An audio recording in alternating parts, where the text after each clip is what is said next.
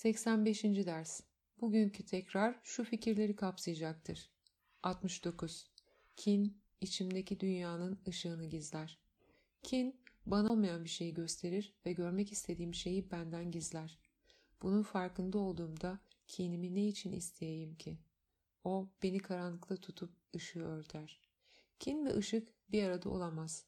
Ama ışık ve gerçek görüş benim görmem için birleşmiş olmalıdır. Görmek için kini bir kenara bırakmalıyım. Görmek istiyorum ve bu başarmamı sağlayacak araçtır. Bu fikrin özel kullanımları şu şekilde olabilir. Bunu görüşümü engellemesi için kullanmayayım. Dünyanın ışığı bunu tamamen yok edecek. Buna ihtiyacım yok. Ben görmek istiyorum. 70. Kurtuluşum kendimdendir. Bugün kurtuluşumun nerede olduğunun farkında olacağım. O içimdedir. Çünkü onun kaynağı oradadır. O kaynağını terk etmemiştir ve bu yüzden benim zihnimi de terk etmiş olamaz. Onu kendi dışımda aramayacağım. O dışarıda bulunup içeriye getirilecek bir şey değildir.